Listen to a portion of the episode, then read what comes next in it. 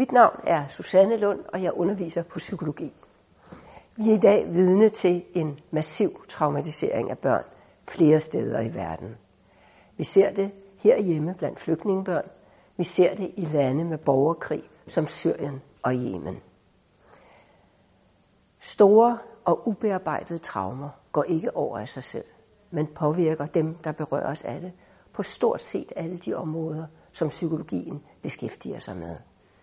Traumer påvirker vores måde at tænke på, vores måde at føle på, vores adfærd og handlinger, vores måde at forholde os til andre på, og især hos små børn påvirker traumer hjernens udvikling.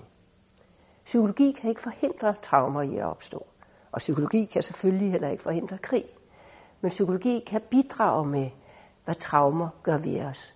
Psykologi kan bidrage med behandling af traumer, med udvikling af nye behandlingsformer for traumer, og psykologi kan bidrage med viden om, hvordan vi udvikler os til sunde, ansvarsfulde og sociale individer med forståelse for og empati for andre. På den måde kan psykologi bidrage til at gøre verden til et bedre sted at være.